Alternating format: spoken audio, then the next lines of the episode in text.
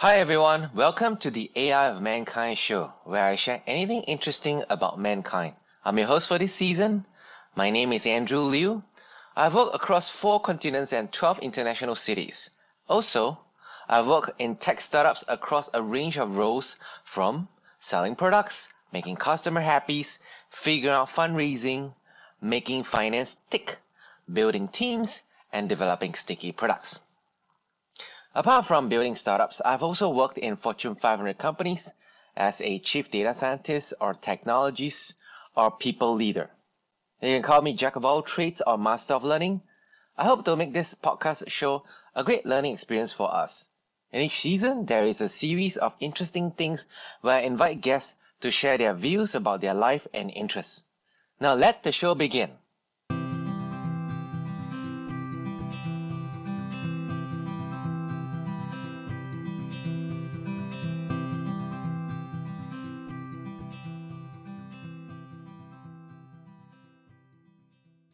Today's guest is Damien.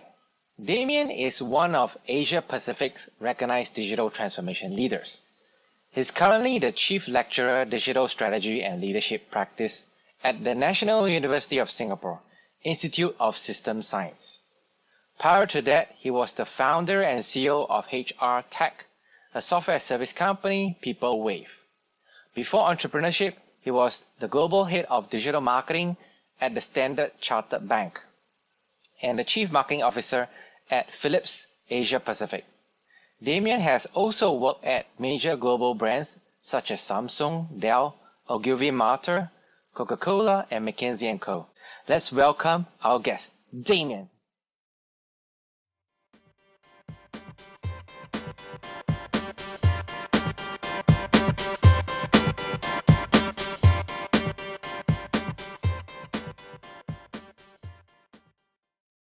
Hi, Damien. Oh, thank you very much. You look very interactive. You've got some fruits and calculators behind you. Yeah. Very good. Yeah, I love it. So the show is to enable the audience to learn more about AI, digital transformation, and the guests. Okay, got it. Okay, no problem. Cool. Tell me about how do you get to where you are from the day that you did your first startup? That's a great question. My first startup was actually back in the 1990s. So actually my first job was in McKinsey and then back in the 90s, and it was a lot of fun. I did what most of the other consultants were doing there. They left during the original dot-com boom. Now, at the time I was very poor. I was living with a flatmate. So my flatmate and my girlfriend got together, and what we did is we kind of actually formed a company that actually built websites back in the day. Now that feels very commoditized now, but we actually, became Yahoo's e-commerce partner. We moved into kind of the early days of what would have been cloud software with email marketing and CRM tools. And yeah, we were doing some really cool stuff. We became a top 20 web development company back in those days in Australia. But of course, with the dot-com boom came the dot-com crash, and the company was wound down and I ended up losing everything. And of course, that was my first experience in startup, and that almost about 4 years of doing that. It was the equivalent of at least doing an MBA or a master's degree. It was, great kind of actually, and doing this in my 20s was amazing. Lots learned, despite the fact that it didn't work. But my most recent startup was my most recent job. So I after that first business kind of fell over, I had to go get a real job, and I built a career over 20 years as a digital person. So a digital guy that looked after e-commerce, around sales, and around marketing. So, I hit the top of the C-suite. I became a chief marketing officer and head of digital in different companies. And my last corporate job was the global head of digital at Standard Chartered Bank. And it was a great job. I mean, fantastic people there and a big ambition. But, in big companies like that, there's not a lot of stability.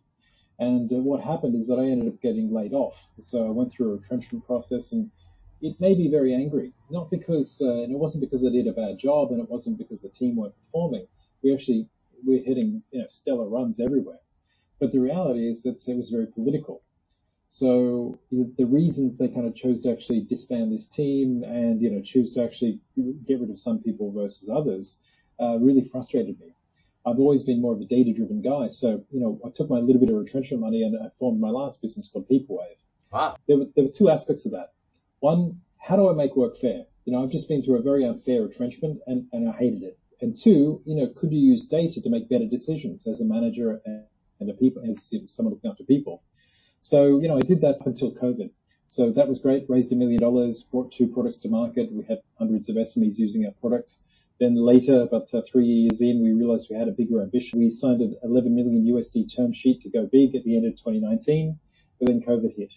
So COVID killed our core business of HR technology because no one's hiring and no one's buying our software. But also the people we trusted who actually put that money into the business end up, you know, not delivering. So that was catastrophic. So I'm actually, it's pretty fresh for me. So that kind of business just wound down at the beginning of 2021. And it led me to a bit of a change and a reflection about where I am in life. And that was how eventually you got yourself to be the chief officer or principal lecturer at the NUS Institute of System and Science? Yeah, I'm currently at the National University of Singapore in the Institute of System Science. So I'm chief of digital strategy and leadership there. But what that means is, you know, I've applied my 20 plus years of knowledge actually, and now I'm actually giving it back. So I teach programs like the Masters of Technology and Digital Leadership. I'm doing obviously business development, looking at actually growing capability for NUS. And also it's fun actually kind of big giving back into corporate groups. So we do executive education around things like cybersecurity, AI, digital transformation, digital strategy, and so on.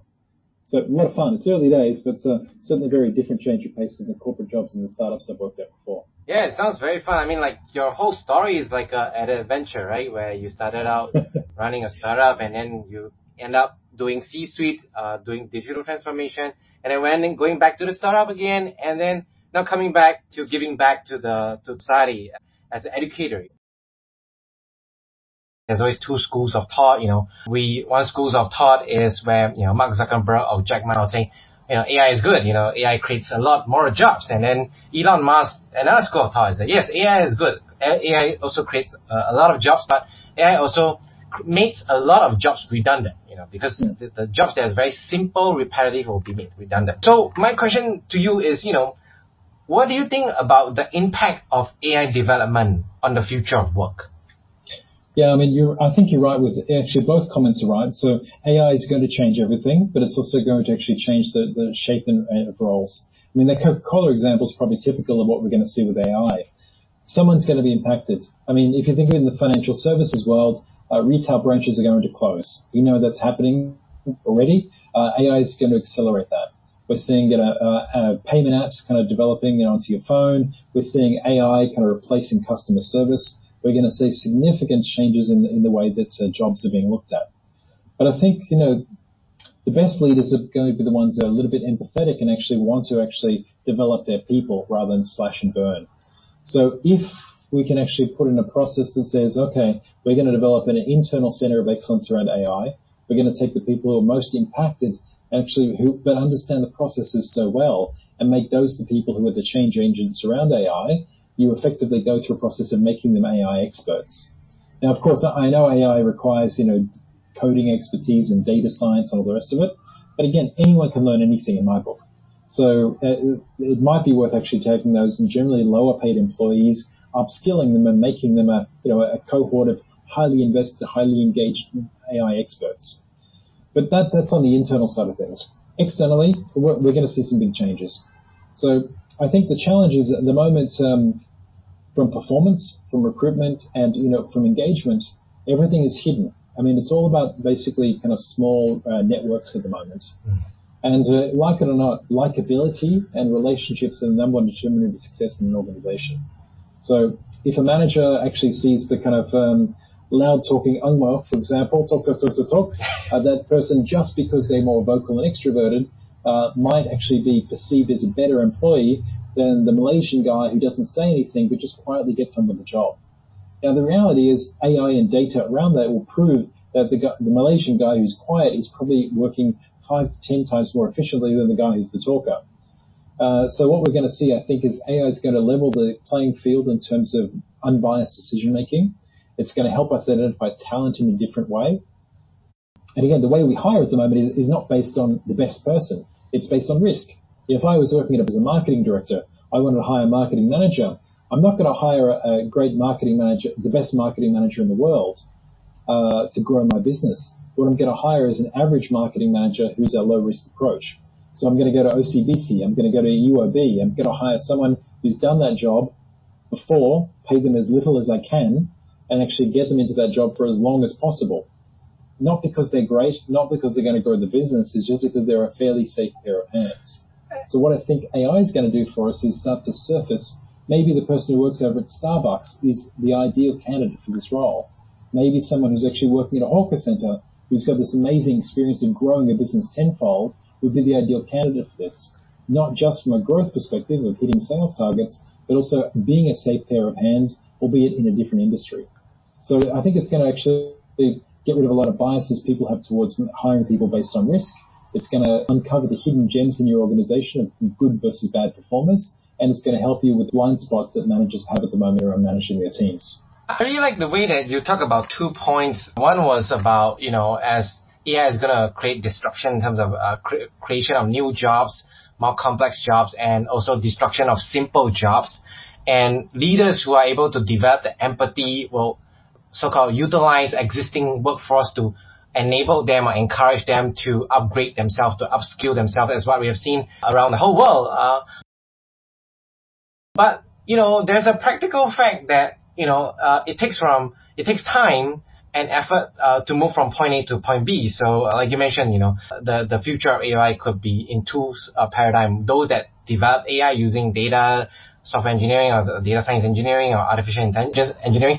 And then the other, those are the people side of things, the soft side of things, getting them to use new technology, getting people to change, getting them to see the light of the day. And so these two are the experience spectrum that we're going to see. And in either spectrum, it is very skewed towards those specific domains. And for somebody who, like you say, like a hawker, like let's say the guy who makes chicken rice, he will definitely get to either of this spectrum.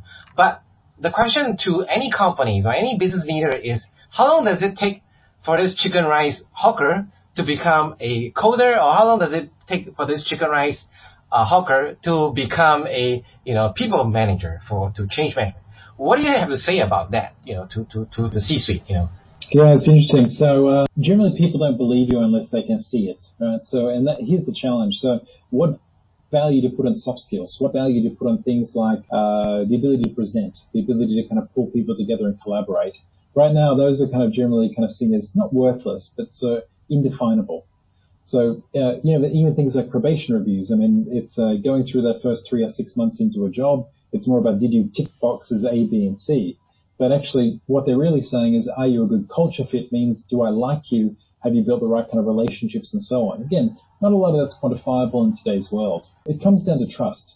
And these C-level executives, when they're looking at things like AI and data solutions to see if, a hawker center worker can become an AI expert, it's going to be a gut feel. The reality is I don't think they're going to trust a hawker center person to become an AI expert overnight. What they will do is look at their internal organization and think, okay, well, if I've got to cut 10,000 people, surely some of those can be reskilled and redeployed. And I think the critical thing here is that things like AI and digital, they work at two speeds. The things that you have to get done now, which is, bring in external experts to formulate the strategy, get the early quick wins and prove the case, then it becomes part of the fabric of your organization. Becomes part of the DNA. And that's where you can spend a lot more time getting your differently skilled orgs trained up to speed quite quickly, but over the course of months and years, not necessarily in weeks. So, bring in your experts to kind of get the big bang, get the ball rolling. Take your time to actually kind of upskill and reskill your organization to actually support everything into the future. Because the reality is, I've been this person as well. External digital people come and go.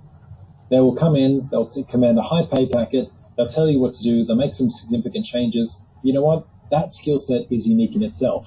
You'll get poached by the next big company. And I know the next company will say, okay, I want you for this particular kind of project. Come in and be my AI guy, my data guy, my digital guy. Do that job for a year, 2 years. Done. Okay, where do I go next? But actually, you're unlikely to go somewhere else next because that skill set, moving to the governance aspect, becomes less valuable to them. What you were great at is actually helping them uncover the issues and putting a plan together to solve it. Actually, a million other companies need that same skill set. So you kind of wander from job to job, but actually someone has to be left behind to do the gardening. As companies couldn't get their people to overnight, either be a very good soft skill guy or a hard skill guy, and they need external people, like they need, vendors or educators like yourself or geeks like myself to come in to enable that transition.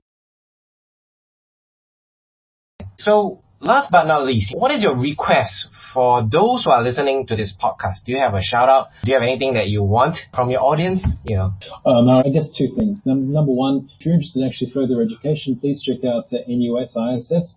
There's a lot of fantastic executive education short courses. And of course, if you were to actually take up the Masters of Technology and Digital Leadership, I'll be working with you in some of the courses there. So love to actually see you there. Second is, I believe in the power of networking. I believe in the power of connecting to people. So look me up, Damien Cummings on LinkedIn. I'd love to connect with you. So send a connection request through to me, mention the podcast, and I'll see if we can catch up for a coffee or at least kind of share some yarns around what's happening in the world of digital. I'd love to connect. Oh yeah, definitely. I'll pin it down on the podcast page. So anybody who is listening to this, do refer back to that podcast page. Thank you very much, Damien. Hi guys, thanks for listening to this podcast. If this is the first time you are tuning in, remember to subscribe to this show. If you have subscribed to this show and love this episode, please share it with your friends, family, and acquaintances. See you later and see you soon.